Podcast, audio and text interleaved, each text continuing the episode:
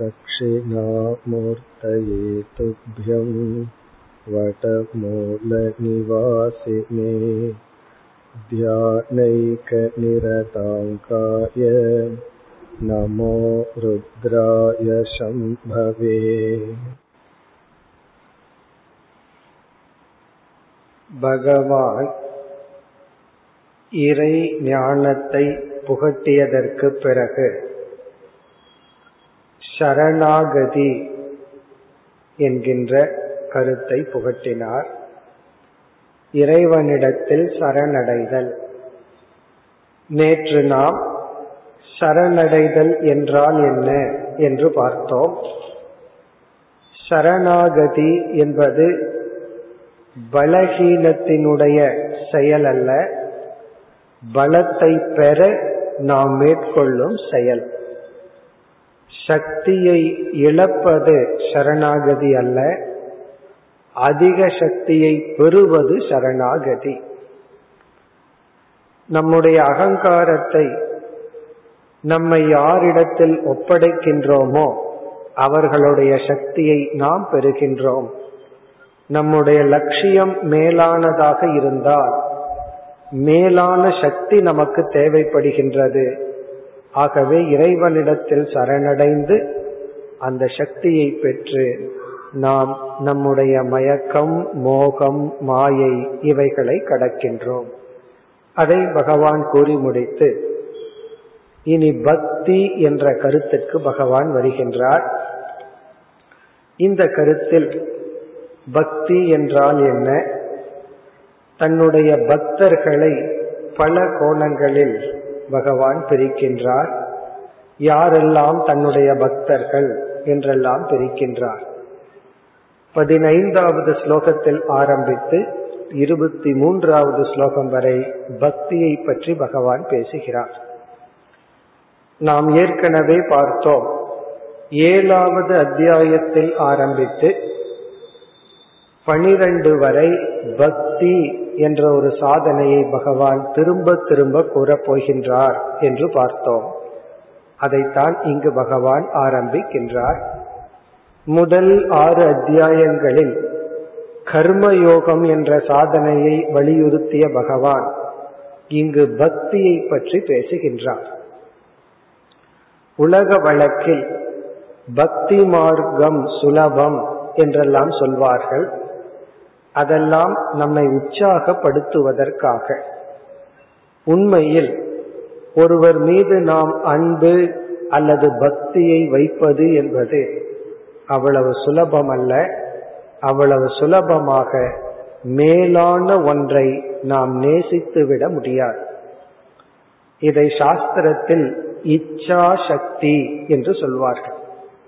இச்சா சக்தி என்றால் மேலான பொருள் மீது ஆசை வருவதே ஒரு விதமான சக்தி ஒரு விதமான பவர்.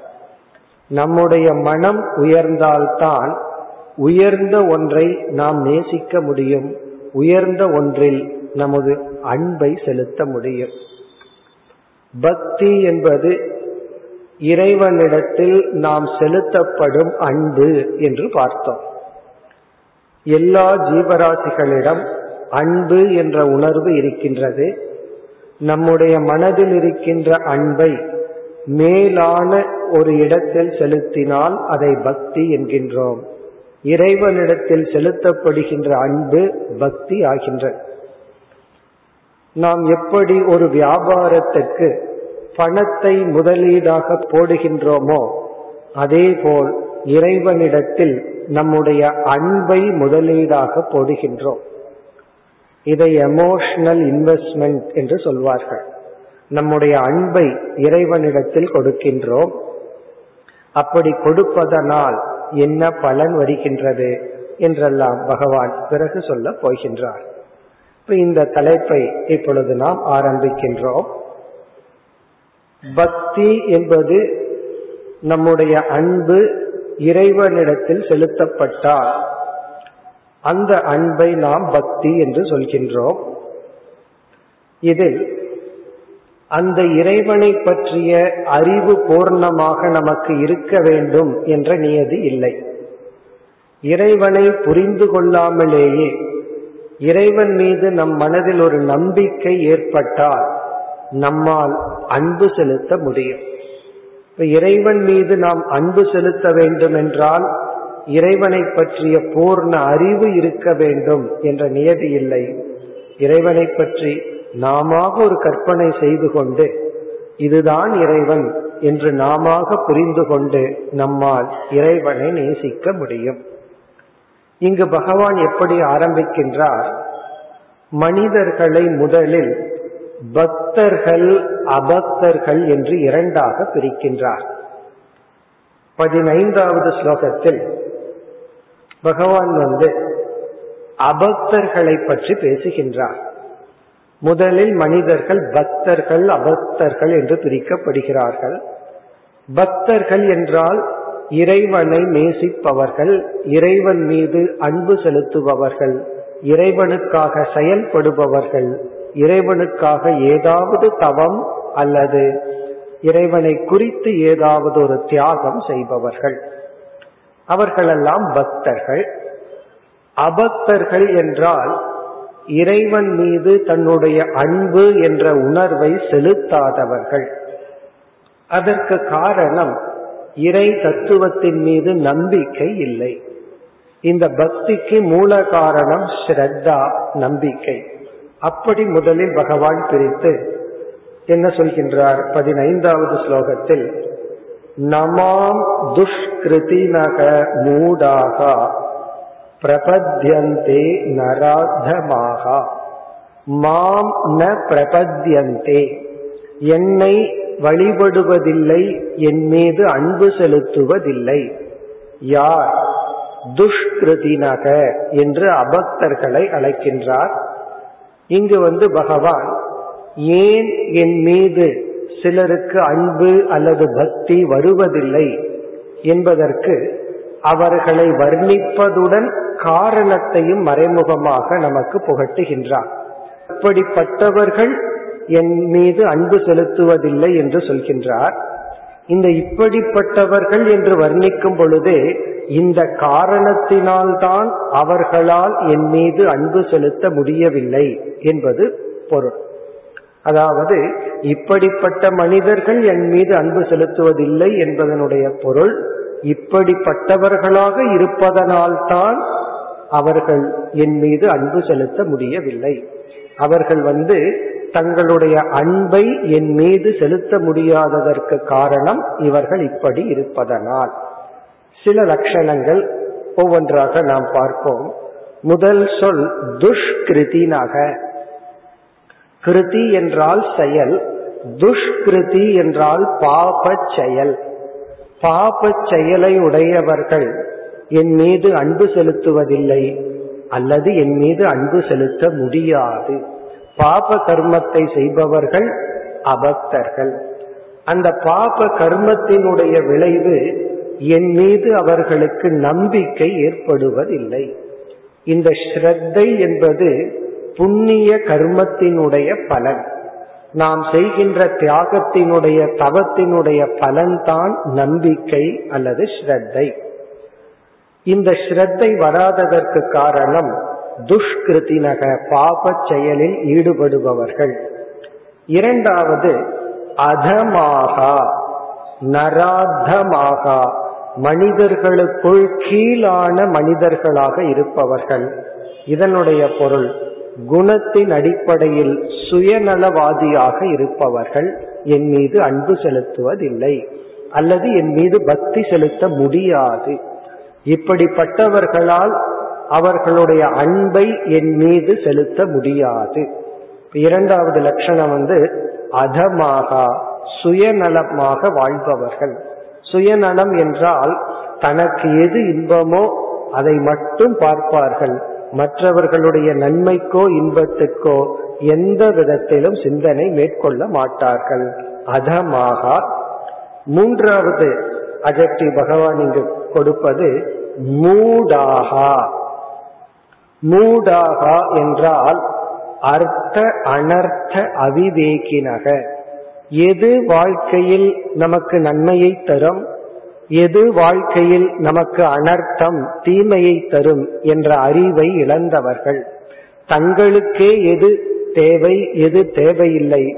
அல்லது எது தங்களுக்கு நன்மையை கொடுக்கும் எது தீமையை கொடுக்கும் என்று அறியாதவர்கள்? இந்த உலகத்துல பலர் அப்படி இருக்கிறத பார்க்கிறோம். தங்களுக்கு எது நன்மையை தரும் என்று அறியாமல் தங்களுக்கு எது தீமையை தருமோ அதை மேற்கொண்டு வாழ்கின்றார்கள். அப்படிப்பட்டவர்கள் என்னை நேசிப்பதில்லை அல்லது என் மீது அவர்களால் அன்பை செலுத்த முடியாது. அடுத்த சொல் இங்கு பகவான் குறிப்பிடுவது மாயையா அபகிருத ஞானாகா. அறிவை பறிகொடுத்தவர்கள் மோக வசப்பட்டவர்கள் மாயையா என்னுடைய மாயா சக்தியினால் அல்லது இந்த உலகத்தினுடைய ஈர்ப்பினால் அறிவை பறிகொடுத்தவர்கள். பிறகு வந்து ஆசுரம் பாவமாஸ்ரிதாக அசுர குணத்தை எடுத்து கொண்டவர்கள்.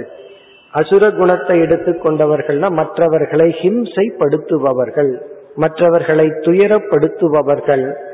இப்படிப்பட்ட குணத்தை உடையவர்கள் என்னை நேசிக்க முடியாது என்று சொல்கின்றார். ஏன்னா நான் என்னை நேசிக்க வேண்டும் என்றால் அதற்கே சில குணங்கள் சில தகுதிகள் தேவை. இப்படிப்பட்ட மனிதர்கள் என்னை நேசிப்பதில்லை என்று இந்த பதினைந்தாவது ஸ்லோகத்தில் அபக்தர்கள் யார் என்று வர்ணிக்கின்றார். இதிலிருந்து நமக்கு பகவான் புகட்டும் கருத்து அபக்தர்களாக அவர்கள் இருக்க என்ன காரணம்? பாப செயலும் சுயநலமும் தனக்கு எது தேவை தேவையில்லை என்ற அறிவை அற்றவர்களும் மோகவசப்பட்டவர்களும் இங்க மோகவசப்பட்டவர்கள்ங்கிற இடத்துல ஒரு ஆசிரியர் விளக்குகின்றார். தனக்கு அனைத்து அறிவும் இருக்கின்றது என்று நினைக்கின்றார்கள். ஸ்வயம் தீராகா மன்யமானாகா. நான் ஒரு தீரன் நான் ஒரு அறிவாளி எனக்கு எல்லாம் தெரியும் என்ற கர்வத்துடன் இருப்பவர்கள். இதை மோகம் என்று சொல்கின்றார். பிறகு அசுர குணத்தை எடுத்து கொண்டவர்கள். மற்றவர்களை ஹிம்சைப்படுத்துவதில் மகிழ்பவர்கள். இப்படிப்பட்ட குணம் யாருக்கு இருக்கின்றதோ அவர்களால் என் மீது பக்தியை செலுத்த முடியாது. இவ்விதம் கூறி இனி அடுத்த ஸ்லோகத்தில் பகவான் பக்தர்களை பற்றி பேச ஆரம்பிக்கின்றார். பதினாறாவது ஸ்லோகத்தில் சதுர்விஜா விதா பஜந்தி மாம் ஜனா சுகிருதினோர்ஜுன ஆர்த்தோ ஜிக்யாசுரர்த்தார்த்தி ஞானீச்ச பரதர்ஷப இந்த பதினாறாவது ஸ்லோகம் ஒரு முக்கியமான ஸ்லோகம். இங்குதான் பகவான் சுக்ருதினக சென்ற ஸ்லோகத்தில் துஷ்கிருதி நகன்னு சொன்னார். பாப செயலை உடையவர்கள் என் மீது அன்பு செலுத்த முடியாது என்று சொன்னார். சுக்ருதி நக என்றால் புண்ணிய செயலை உடையவர்கள். நல்லவர்கள் புண்ணிய கர்மத்தில் ஈடுபடுபவர்கள். மாம் பஜந்தே என் மீது அன்பு செலுத்துகின்றார்கள். அவர்களுடைய அன்பை எனக்கு கொடுக்கின்றார்கள் அல்லது பக்தி செலுத்துகின்றார்கள். இப்ப இந்த இடத்துல பகவான் என்ன செய்கின்றார்? முதலில் தன் மீது பக்தி செலுத்தாத மனிதர்களை பேசிவிட்டார். அப்படியெல்லாம் இருக்கின்றார்கள் சொன்னார். அவர்கள் மீது பகவானுக்கு கோபமோ வருத்தமோ இல்லை. இப்படி சிலர் இருக்கின்றார்கள். அதற்கு காரணம் என்ன என்றால் அது அவர்களுடைய குணம். என்னை அவர்களால் நேசிக்க முடியாது. இந்த எமோஷனல் இன்வெஸ்ட்மெண்ட் அவர்கள் செய்ய மாட்டார்கள். தன்னுடைய பக்தி உணர்வை அன்பை என் மீது அவர்கள் கொடுக்க மாட்டார்கள். இனி இந்த ஸ்லோகத்தில் புண்ணிய கர்மத்தை உடையவர்கள் என்னை நேசிக்கின்றார்கள் என்று சொன்னார். பிறகு இந்த ஸ்லோகத்தில் பகவான் என்ன செய்கின்றார்? தன்னுடைய பக்தர்களை பகவான் பிரித்து காட்டுகின்றார். என்னை நேசிக்கின்ற பக்தர்கள் எப்படிப்பட்ட வகையை உடையவர்கள்? எதனால் என் மீது அவர்களுக்கு பக்தி வருகிறது? பக்தர்கள் யார்? என்று சதுர்விதா. பக்தர்களை இங்கு பகவான் நான்காக பிரிக்கின்றார். சதுர்விதா என்றால் நான்கு விதமான பக்தர்கள். மாம் பஜந்தே என்னை நேசிக்கின்றார்கள் என் மீது பக்தி செலுத்துகின்றார்கள். முதல்ல அபக்தர்கள் பக்தர்கள்னு பிரிச்சார். இனி பக்தர்களையே நான்கு ஸ்டேஜா பகவான் பிரிக்கின்றார். நான்கு விதமான பக்தர்கள் எனக்கு இருக்கின்றார்கள். அதாவது என் மீது பக்தி வருவதற்கான காரணத்தை பகவான் கூறி பக்தர்களை நான்கு பகுதிகளா பகவான் பிரிக்கின்றார். பிரிச்சு என்ன செய்ய போறார்? நான்கு பேருமே நல்லவர்கள் தான் நான்கு பேரையும் நான் என்னுடைய பக்தர்களாக ஏற்றுக்கொள்கின்றேன் என்று சொல்லி ஆனால் இந்த நான்கில் யார் உத்தமமானவர்கள்? அதை பகவான் சொல்ல போகின்றார். முதல்ல நான்கு விதமான பக்தர்கள். அதைத்தான் இரண்டாவது வரியில் குறிப்பிடுகின்றார். ஆர்த்தக அர்த்தார்த்தி ஜிக்ஞாசு ஞானி.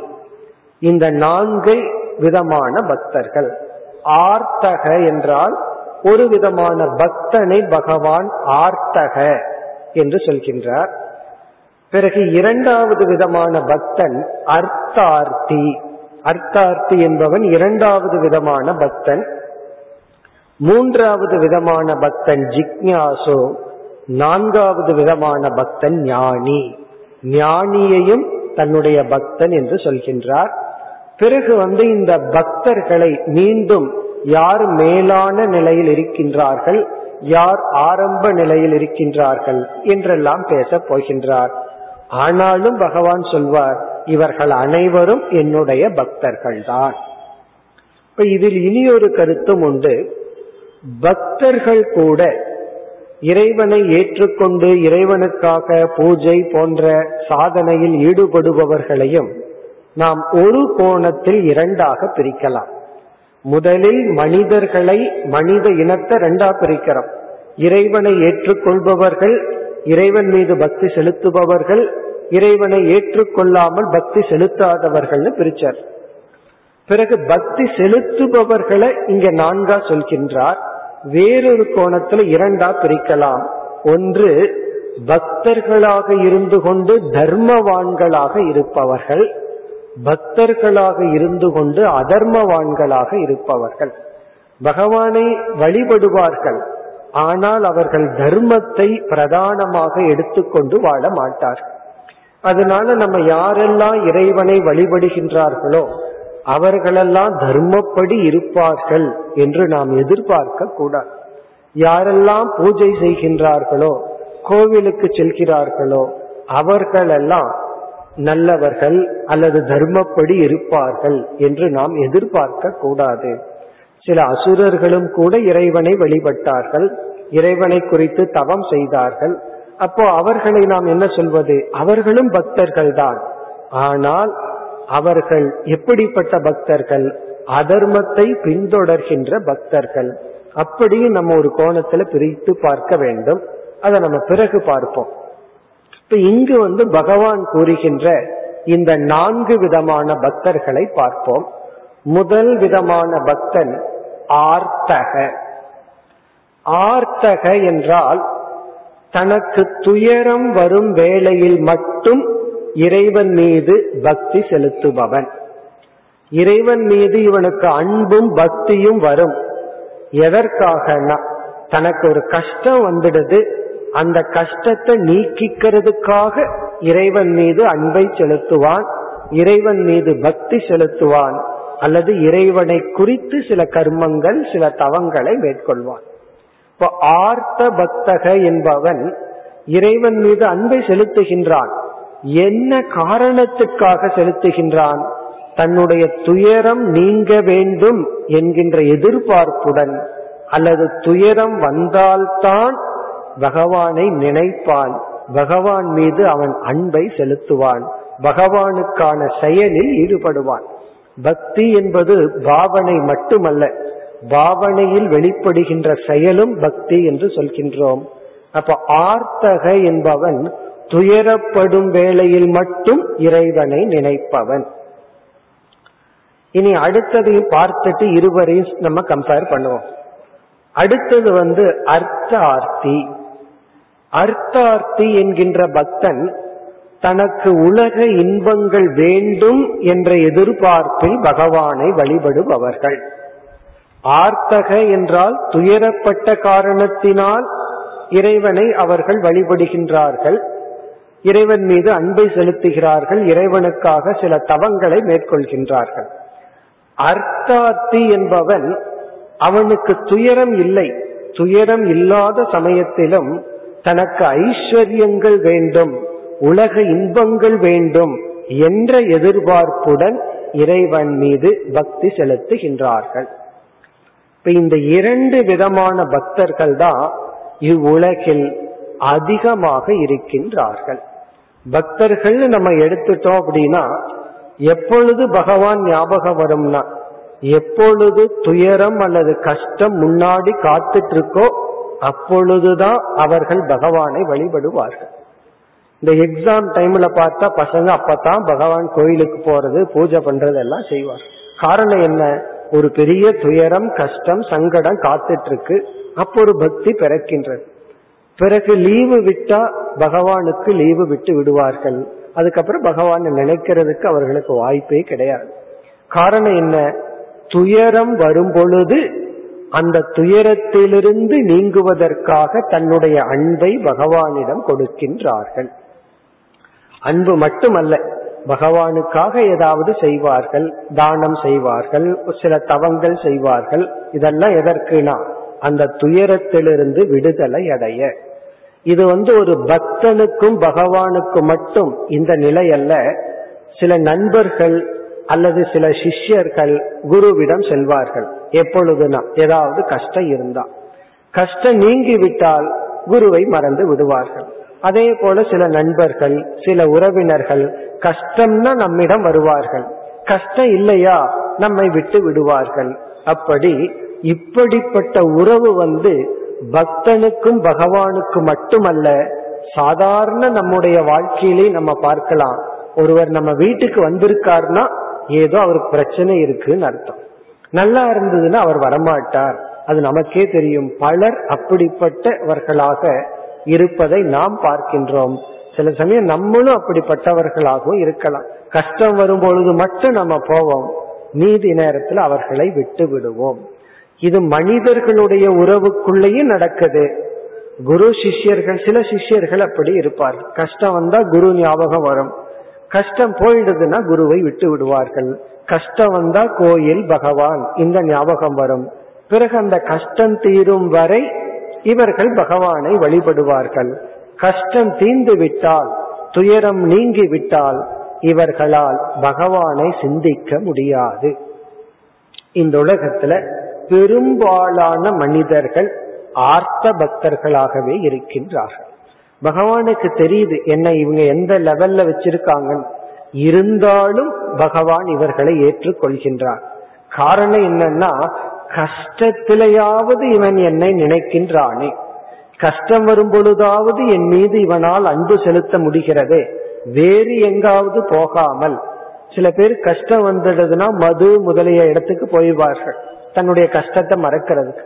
அப்படி செல்லாமல் என்னிடம் வந்து கஷ்டம் நீங்கும் என்று வருகிறார்களே ஆகவே இவர்களையும் நான் ஏற்றுக்கொள்கின்றேன்.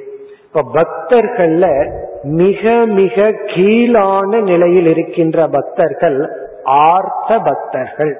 ஆர்த்த பக்தர்கள்னா கஷ்டம் வரும் வேளையில் மட்டும் தன்னுடைய அன்பை இறைவனுக்கு கொடுப்பார்கள் அல்லது இறைவனுக்கான செயலில் ஈடுபடுவார்கள். அந்த கஷ்டம் எப்படிப்பட்ட கஷ்டம் வேண்டுமானாலும் இருக்கலாம். பணம் இல்லைங்கிற கஷ்டமா இருக்கலாம்.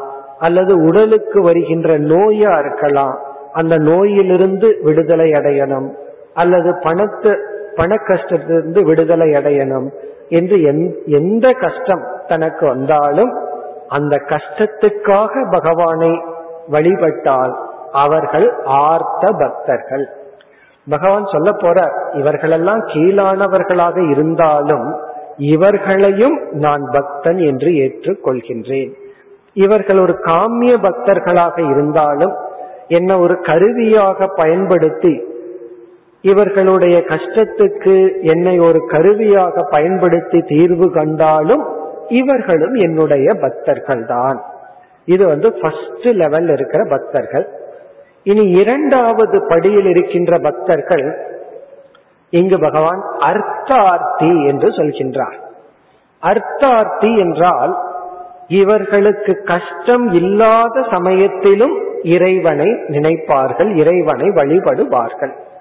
இவங்க சந்தோஷமா இருக்கும் பொழுதும் மகிழ்ச்சியா இருக்கும் பொழுதும் செல்வ செழிப்பில் இருக்கும் பொழுதும் இறைவனை வழிபடுவார்கள். இப்படியும் சிலரை நம்ம பார்க்கிறோம். இப்படிப்பட்டவர்கள் இறை வழிபாட்டை அவர்களுடைய வீட்டிலேயோ அவர்களுடைய வாழ்க்கையிலேயோ ஒரு அங்கமாக வைத்திருப்பார்கள். வாரத்துல ஒரு நாள் கோயிலுக்கு செல்வது அல்லது இறை வழிபாடு அவர்களுடைய வாழ்க்கையில ஒரு பார்ட்டா இருக்கு. கஷ்டம் வருதோ இல்லையோ இறைவனை வழிபடுதல் என்பது அவர்களுடைய ருட்டீன் அவர்களுடைய அன்றாட செயல். செல்வ செழிப்பில் இருந்தாலும் சரி கஷ்டத்தில் இருந்தாலும் சரி பகவானை வழிபடுவார்கள். இவர்கள் வந்து ஆர்த்தனை விட ஒரு ஸ்டெப் மேல இருக்காங்க. காரணம் துயரப்பட்ட வேளையில மட்டும் பகவானை வழிபடுவது மிக கீழான நிலை. துயரம் இல்லாத சமயத்திலும் இறைவனை வழிபடுவது அடுத்த பகுதி. இப்ப இவர்கள் எதற்கு இறைவனை வழிபடுகிறார்கள் என்றால் இவர்களுக்கு ஒரு உண்மை தெரிகிறது. நாம என்னதான் உழைத்தாலும் இறைவனுடைய அனுகிரகம் இருந்தால்தான் நாம் செல்வ செழிப்பாக வாழ முடியும். நம்முடைய வியாபாரத்துல வெற்றி பொருளை அடைதல் அல்லது வந்து நோய் நீங்கி ஆரோக்கியமாக இருத்தல் இதெல்லாம் நடைபெற வேண்டும் என்றால் இந்த செல்வம் நமக்கு வர வேண்டும் என்றால் இறைவனுடைய அனுகிரகம் தேவை என்று உணர்ந்து இறைவன் மீது பக்தி செலுத்துகின்றார்கள். ஆனா இவர்கள் இறைவனிடம் எதை கேட்பார்கள்னா செல்வத்தை தான் கேட்பார்கள். தனக்கு இன்பத்தை கொடுக்கின்ற பொருள்களை தான் கேட்பார்கள். இருப்பினும் துயரப்படாத வேளையிலும் இறைவனை நினைப்பவர்கள். இது வந்து இரண்டாவது விதமான பக்தர்கள். இந்த உலகத்துல இந்த இரண்டு விதமான பக்தர்கள் தான் அதிகமான பக்தர்கள். எவ்வளவு பக்தர்கள் இருக்கின்றார்களோ அந்த பக்தர்களை நம்ம எண்ணிக்கை எடுத்து பார்த்தோம்னா இந்த ரெண்டு கேட்டகரியில தான் அதிகமாக இருப்பார்கள். ஒன்னா துயரம் போகணும்னு பகவானை வழிபடுவார்கள். கஷ்டம் போகணும்னு அல்லது இன்பம் வர வேண்டும். இனி மூன்றாவது விதமான பக்தர்களை பகவான் இங்கு ஜிக்ஞாசுகு என்று அழைக்கின்றார். ஜிக்ஞாசு என்பவன் மூன்றாவது விதமான பக்தன். உண்மையில் இவனைத்தான் நாம் பக்தன் என்றே சொல்ல வேண்டும். இதற்கு முன்னாடி இருந்த இருவரும் பகவான வந்து ஒரு இன்ஸ்ட்ருமெண்டா பயன்படுத்துகிறார்கள். ஒரு கருவியா பயன்படுத்துகிறார்கள். பகவான் ஒரு சாதனை சாத்தியம் வந்து துயரம் நீங்கணும் அல்லது இன்பம் வரணும். இதுதான் முதல் இரண்டு பக்தர்களுடைய நிலை. இந்த ஜிக்ஞாசு என்பவன் இறைவன் மீது பக்தி செலுத்துகின்றான். எதற்காகனா இறை ஞானத்தை அடைய வேண்டும். இறைவனையே அடைய வேண்டும் என்ற இலக்குடன் இவன் இறைவன் மீது பக்தி செலுத்துகின்றான். ஜிக்ஞாசுனா ஞாதும் இச்சு அரிய ஆவல் கொண்டவன். அறிவில் ஆவல் கொண்டவன். இங்க எப்படிப்பட்ட அறிவு? இறைவனை பற்றிய அறிவை அடைய வேண்டும். இறைவனையே அடைய வேண்டும் என்பதற்காக இறைவன் மீது இவன் பக்தி செலுத்துகின்றான். இப்ப ஜிக்ஞாசு என்பவன் இறைவனை அடைய இறைவன் மீது பக்தி செலுத்துகின்றான்.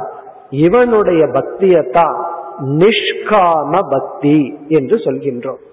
நிஷ்காம பக்தினா இவன் எந்த பொருளையும் அடைவதற்காக இறைவனை நேசிக்கவில்லை. இறைவனுக்காகவே இறைவனை நேசிக்கின்றான். இதுதான் தூய்மையான அன்பு. உண்மையிலேயே இதுதான் பக்தி. இதற்கு முன் இருந்தவர்கள் வந்து தன்னுடைய அன்பை ஒரு வியாபாரம் ஆக்கியுள்ளார்கள். நான் உனக்கு அன்பு செலுத்துறேன் உனக்கு நான் இதை செய்யற நீ எனக்கு இதை செய். கோயில் எல்லாம் தானே பார்க்கிறோம். இது நடந்ததுன்னா நான் உனக்கு இதை செய்கின்றேன் என்ற ஒரு கான்ட்ராக்ட் பகவானிடம் மானசீகமா போட்டுக்கிறோம். நீ இதை பண்ணி கொடு நான் உனக்கு இதை செய்யறேன். இது தவறில்லைன்னு பகவான் சொல்றார். ஆனா இந்த ஜிக்யாசு இருக்கின்றானே அவன் பகவானிடம் என்ன கான்ட்ராக்ட் போடுறான்னா உன் மீது நான் அன்பு செலுத்துகின்றேன் உன் மீது என்னுடைய அன்பை நான் வைக்கின்றேன் அந்த பக்தியின் பலனாக உன்னை யார் என்று எனக்கு காட்டிக் கொடு. உன்னை பற்றிய அறிவை எனக்கு கொடு. அது ஜிக்ஞாசுவினுடைய முதல் நிபந்தனை. இரண்டாவது நிபந்தனை எனக்கு மன தூய்மையை கொடுக்க வேண்டும். எனக்கு மனம் தூய்மையாக வேண்டும். நல்ல மனம் எனக்கு வேண்டும் என்றும் இறைவனை பற்றிய அறிவு வேண்டும் என்று யார் இறைவனை வழிபடுகின்றார்களோ அவர்கள் ஜிக்ஞாசுகு இப்ப யார் ஜிக்ஞாசுனா எனக்கு மன தூய்மை வேண்டும் என்றும் இறைவனை பற்றிய அறிவு வேண்டும் என்ற சங்கல்பத்தில் என்ற எதிர்பார்ப்பில் தங்களுடைய பக்தியை இறைவனிடம் செலுத்தினார். இந்த பக்தியை செலுத்தும் பொழுதே இறைவனுக்காக என்ற சில தவங்களை மேற்கொள்வார்கள். அந்த தவத்தை மேற்கொள்பவர்கள் ஜிக்ஞாசுகு.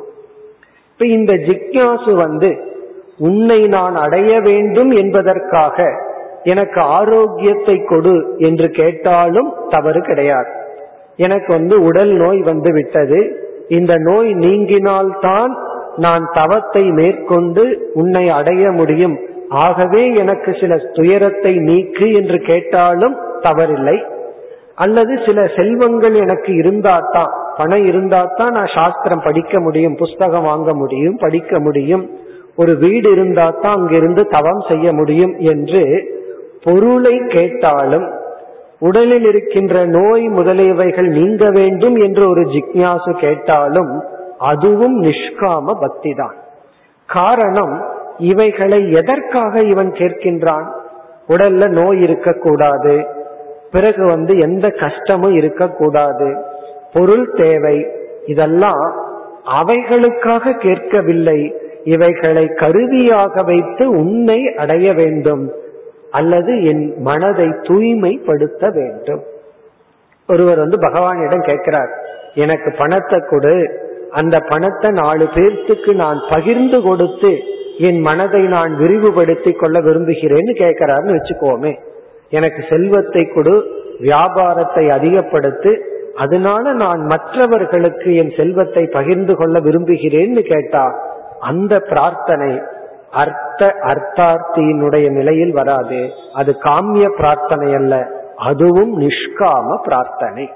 அப்ப நம்ம வீட்டுல சில கஷ்டங்கள் இருக்கு. அதெல்லாம் நீங்கணும்னு பகவானிடம் வேண்டினாலும் அதுவும் தூய்மையான பக்தி தான் ஆகவே ஜிக்ஞாசு எதை வேண்டுமானாலும் கேட்கலாம். துயரம் நீங்கணும்னு கேட்கலாம். பொருள் வேண்டும்னு கேட்கலாம். இறைவன் வேண்டும்னு கேட்கலாம். மன தூய்மை வேண்டும்னு கேட்கலாம். ஆனால் இவன் ஜிக்ஞாசுவாக இருக்க வேண்டும். ஜிக்ஞாசுனா என்னுடைய லட்சியம் இறைவன். இறைவன் அல்லது மன தூய்மை. எனக்கு நல்ல மனச கொடுன்னு பகவானிடம் கேட்டால் நாம ஜிக்ஞாசு பக்தி செலுத்துகின்றோம்.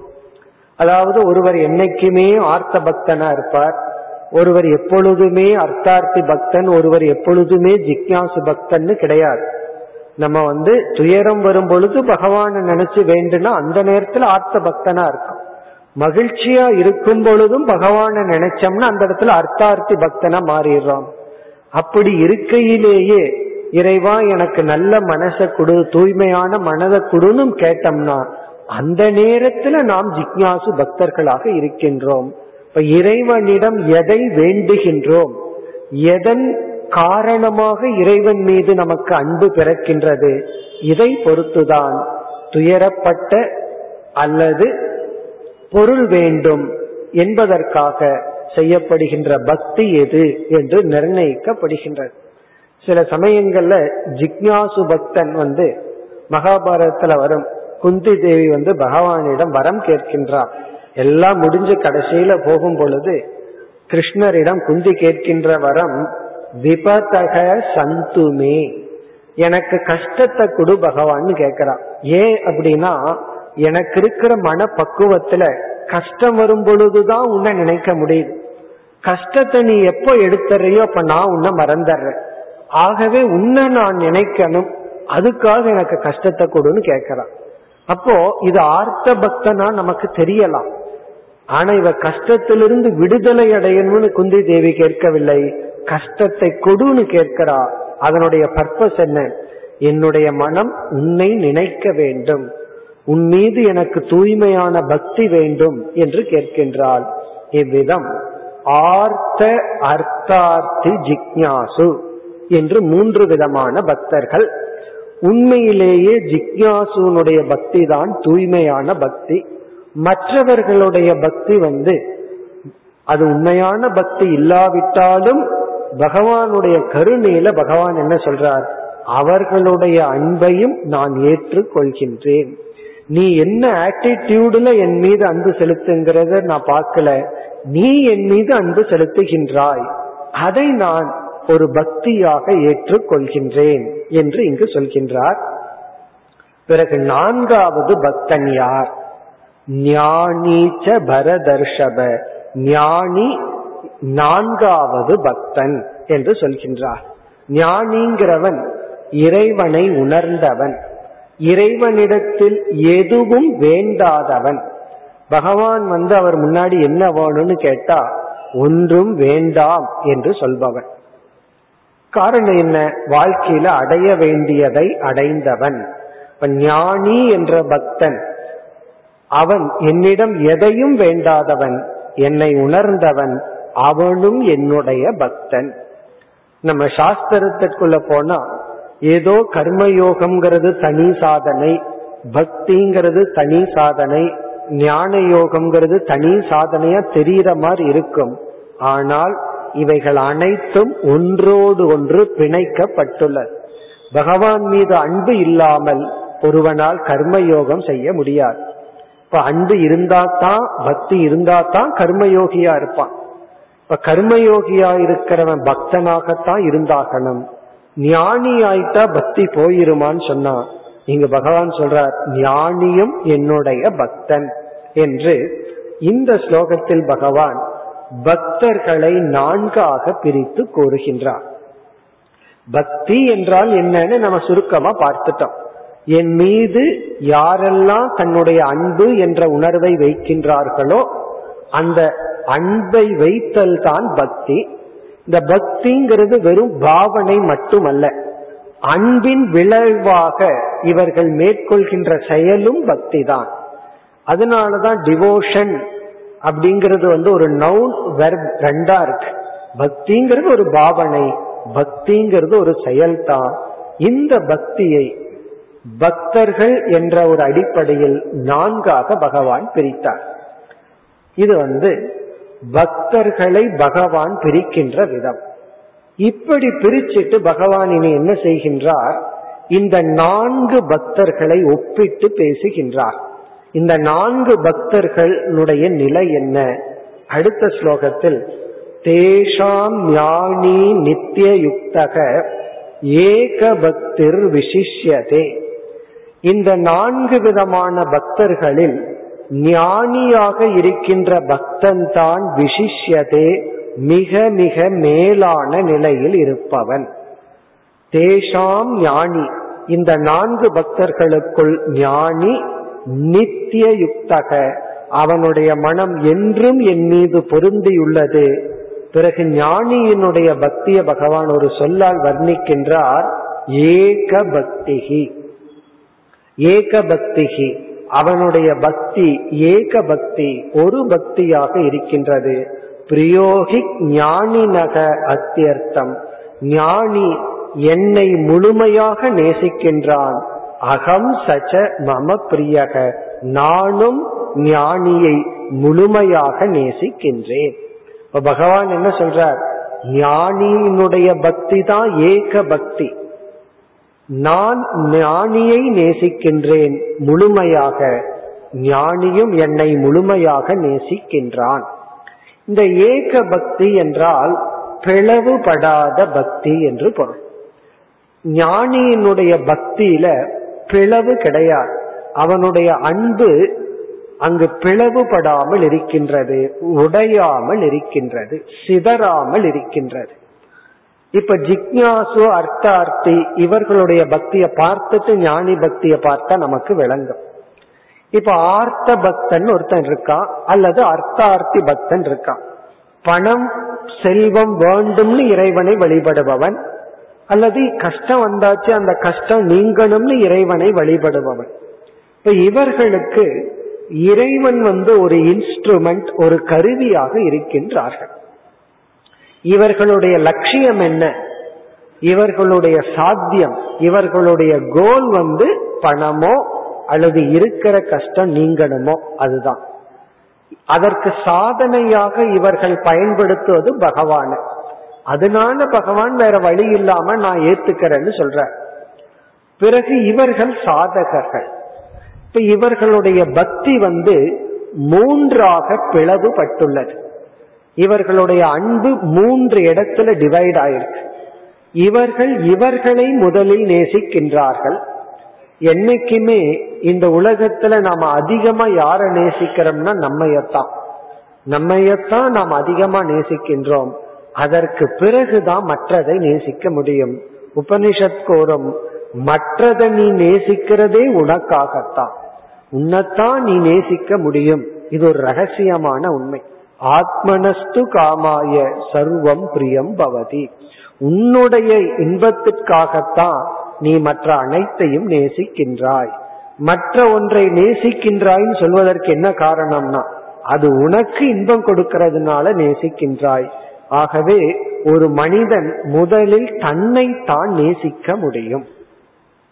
இரண்டாவதா மனிதன் நேசிப்பது தன்னுடைய இலக்கு தன்னுடைய கோல் நாம எதை அடைய விரும்புறோமோ அதை இரண்டாவதா நேசிப்போம். காரணம் அது எனக்கு இன்பத்தை கொடுக்கறதுனால நம்முடைய அடுத்த லவ் அடுத்த பகுதியான அன்பு இலக்குக்கு போகும். மூன்றாவது அன்பு வந்து அந்த இலக்கை அடைய வைக்கும் சாதனைக்கு போகும். நம்ம நம்முடைய வாகனத்தை நேசிக்கிறோம் அதுக்கு என்ன காரணம்னா அது காரோ ஸ்கூட்டரோ அதுல அன்பு இருக்கு. என்ன காரணம்னா அது என்னுடைய இலக்குக்கு உதவி செய்கின்றது. இப்போ ஒரு இன்ஸ்ட்ருமெண்ட் மீதும் நமக்கு அன்பு இருக்கு. நம்ம வீட்டையும் நேசிக்கிறோம். காரணம் என்ன? நான் வசிப்பதற்கு அது ஒரு கருவியாக இருக்கின்றது. இப்படி நம்மை நாம் நேசித்தல் நம்முடைய இலக்கை நேசித்தல் இறுதியாக அந்த இலக்குக்கு துணை புரியும் பொருளை நேசித்தல். இந்த துயரப்பட்டவனும் செல்வத்தை விரும்புபவனும் பகவான் மீது எவ்வளவு தூரம் அன்பை செலுத்த முடியும்னா தன் மீது செலுத்த வேண்டிய அன்பையெல்லாம் செலுத்தி அதற்கு பிறகு தன்னுடைய லட்சியத்தின் மீது இருக்கிற அன்பையும் செலுத்தி இறுதியில மிஞ்சியது என்னன்னா பகவானிடம் கொடுக்கின்ற அன்பு. ஏன்னா இருவருக்கும் பகவான் வந்து ஒரு இன்ஸ்ட்ருமெண்ட் ஒரு கருவிதான். ஆகவே ஆர்த்த அர்த்தார்த்திகளினுடைய பக்தி வந்து மிக சிறிய அளவு பிளவுபட்ட பக்தி. அவர்கள் இறைவனை ஒரு கருவியாகத்தான் நேசிக்கின்றார்கள். ஒரு இன்ஸ்ட்ருமெண்ட்டுக்கு எவ்வளவு வேல்யூவோ அவ்வளவு வேல்யூ தான் பகவானுக்கு கொடுப்பார். அதனாலதான் நம்ம வீட்டில் பகவானுக்கு எந்த இடத்த கொடுத்து வச்சிருக்கோம்னா எல்லாத்துக்கும் தெரியும். வீட்டில் எந்த இடம் பிரயோஜனமே படாதோ. ஸ்டெப்ஸ் ஏறும்போது ஒரு இடம் இருக்கு. அங்கெல்லாம் கொசு எல்லாம் தான் இருக்கும். அங்க பகவானுடைய போட்டோ வைப்போம். யாராவது வீடு கட்டும் போது பகவானுக்குன்னு ஒரு முக்கியமான இடத்த நம்ம கொடுக்கறோமா? எந்த இடம் ஒரு பிரயோஜனமும் இல்லையோ அந்த இடத்த பூஜை அறையா நம்ம வச்சிருக்கோம். காரணம் என்ன? வீடு தான் எனக்கு லட்சியம். பகவான் ஒரு இன்ஸ்ட்ருமெண்ட் அதனால பகவானுக்கு இது போதும். கேட்டா எங்கும் இருப்பாரு. அவருக்கு எங்க வச்சா என்ன? எந்த மூலையில அவர் இருந்தா என்னன்னு சொல்லி பகவானுக்கு நம்ம கொடுக்கிற வேல்யூ அவ்வளவுதான். அவ்வளவு வேல்யூ தான் நம்ம பகவானுக்கு கொடுத்து வச்சிருக்கோம். காரணம் என்னன்னா பகவான் நமக்கு ஒரு இன்ஸ்ட்ருமெண்ட் கஷ்டம் வந்தா அதை தீக்கிறதுக்கு பகவான் ஒரு கருவி. இன்பம் வேணும்னா அதை கொடுக்கறதுக்கு பகவான் ஒரு கருவி. இது வந்து நம்ம பார்த்தோம். பகவான் பக்தன் மட்டுமல்ல உலகின் சில உறவுகளும் அப்படித்தான் இருக்கும். கஷ்டத்தை தீக்கிறதுக்கு தான் சில பேர் நம்மை பயன்படுத்துவார்கள். அல்லது பொருளை அடையிறதுக்குத்தான் நம்மை பயன்படுத்துவார்கள். அதற்கு மேல எக்ஸ்ட்ரா அன்பு அவர்கள் நம்மிடத்தில் செலுத்த மாட்டார். ஏன்னா நம்ம அவங்களுக்கு லட்சியம் அல்ல. இது இப்படிப்பட்ட நண்பர்கள் இருப்பார்கள்.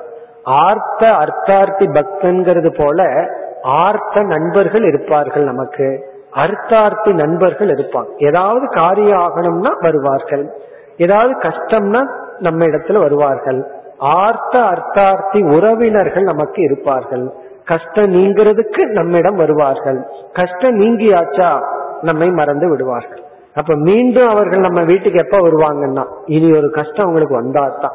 இப்படி இது பகவானுக்கும் பக்தனுக்கும் மட்டுமல்ல இந்த உலகத்திலேயே அப்படி பலர் நமக்கு இருக்கின்றார்கள். நம்மளும் அப்படி இருப்போம். எல்லாத்தையும் நம்ம குறை சொல்ல வேண்டாம். நம்மளும் அப்படி சுயநலமா இருப்போம். கஷ்டம்னா மட்டும் ஒருத்தர் கிட்ட போவோம். மீதி நேரத்தில் அந்த கிராட்டிடியூட் நன்றி உணர்வே இருக்காது.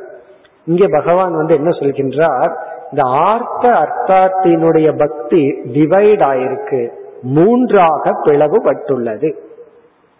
சரி இனி ஜிக்யாசுவனுடைய பக்தி எப்படி இருக்கிறது? அத பகவான் கூறுகின்றார். இந்த ஜிக்யாசுவுக்கு லட்சியமும் பகவான் தான் சாதனையும் பகவான் தான். அப்போ இவன் வந்து யாரை விரும்புகின்றான்? பகவான் அடையணும்னு விரும்புறான். அதுக்கு யாரை துணையாக எடுத்துக்கொள்கின்றான் பகவானை துணையாக எடுத்துக்கொள்கின்றான் ஆகவே இவனுடைய பக்தி இரண்டாக பிளவுபடுகிறது. தன்னை நேசிக்கின்றான் பிறகு இறைவனையும் நேசிக்கின்றான். அந்த இறைவன் வந்து இப்ப என்ன ஆயிருது சாதனை சாத்தியம் ரெண்டு பகவான் ஆயாச்சு. கருவியும் பகவான் இலக்கும் பகவான். அது ஜிக்யாசு பக்தி. ஞானியினுடைய பக்தியை இங்க பகவான் எப்படி சொல்றார்? ஏக பக்தின்னு சொல்றார்.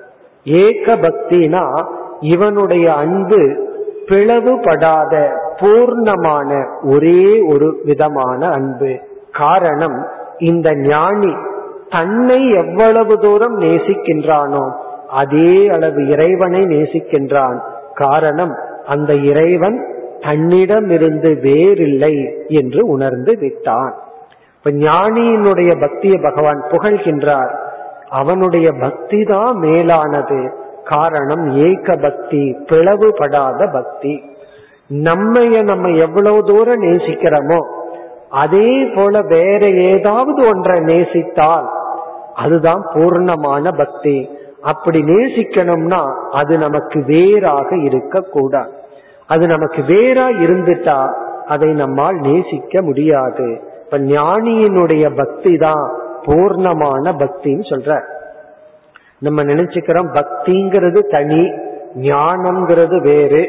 சில பேர் வந்து வேதாந்தம் படிச்சுட்டா அது வறண்டு விடும் பக்தி எல்லாம் போயிடும் பக்தி வேதாந்தத்திற்கு எதிரானதுன்னு நினைக்கின்றார்கள். இங்கு பகவான் அதை தெளிவுபடுத்துகின்றார். ஞானியினுடைய பக்தி தான் பூர்ணமான பக்தி. இந்த பக்தனை தான் பகவான் பராபக்தன் சொல்லுவார். என்னுடைய மேலான பக்தன் யார் என்றால் ஞானி. காரணம் அவன் அவனை எவ்வளவு தூரம் நேசிக்கிறானோ அதே போல என்னையும் நேசிக்கின்றான்.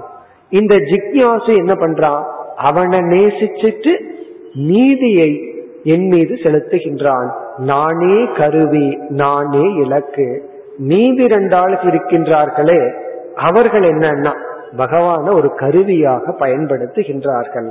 அந்த இரண்டு பக்தர்களை காமிய பக்தின்னு சொல்ற காமிய பக்தினா பகவான் ஒரு இன்ஸ்ட்ருமெண்ட் இப்படி சொன்னவுடன் அந்த பக்தர்களுக்கெல்லாம் ஒரு வருத்தம் வந்துடும். என்ன பகவான் வந்து ஞானிய மட்டும் உயர்ந்து சொல்றார். பகவானே கம்பேர் பண்ணி ஞானி அப்படி சொல்றார் எங்க நிலையெல்லாம் என்ன? ஆகவே அடுத்த ஸ்லோகத்தில் பகவான் என்ன சொல்கின்றார்? உதாரா சர்வ ஏவேதே ஞானி து ஆத்மா ஏவ மே மதம். சர்வே உதாராக. இங்க வந்து பகவான் என்ன சொல்றார்? அனைத்து பக்தர்களும் நல்லவர்கள் தான் என்ன வந்து துயரத்துக்காக அல்லது இன்பத்தை அடைய வேண்டும். துயரம் நீங்கி இன்பத்தை அடைய வேண்டும் என்ற எண்ணத்தில் என் மீது பக்தி செலுத்துபவர்களும் மேலானவர்கள் தான் என்று அவர்களையும் பகவான் அரவணைத்துக் கொள்கின்றார். காரணம் ஆரம்பத்துல நம்ம அந்த நிலையில தான் இருப்போம். ஏதோ துயரம் வருது உடனே பகவான் நினைக்கிறோம். அப்படித்தான் பக்தியை நம்ம ஆரம்பிப்போம். அதுல இல்லை. ஆகவே பகவான் அவர்களையும் என்னுடைய பக்தர்கள் என்று ஏற்றுக்கொண்டு பிறகு ஞானிய பற்றி சொல்றார். ஞானி து ஆத்மா ஏவ மே மதம். முக்கியமான சொல். ஞானி நான் இருவரும் வேறல்ல. ஞானி மே ஆத்மான்னு சொல்றார். நான் தான் ஞானி ஞானிதான் நான். ஞானியும் நானும் வேறல்ல அப்படின்னு சொல்ற காரணம் என்ன?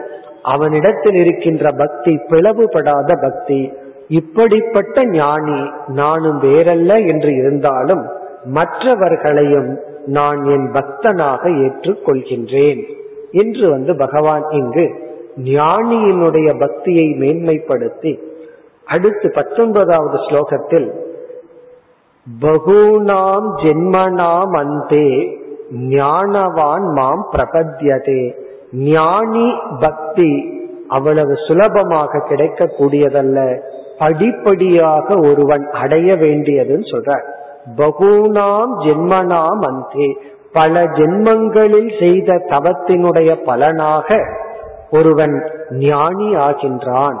அவ்வளவு சுலபமாக என்னை யாரும் புரிந்து கொள்ள முடியாது என்று பகவான் குறிப்பிட்டு பிறகு ஞானியினுடைய ஞானத்தை பகவான் இங்கு விளக்குகின்றார்.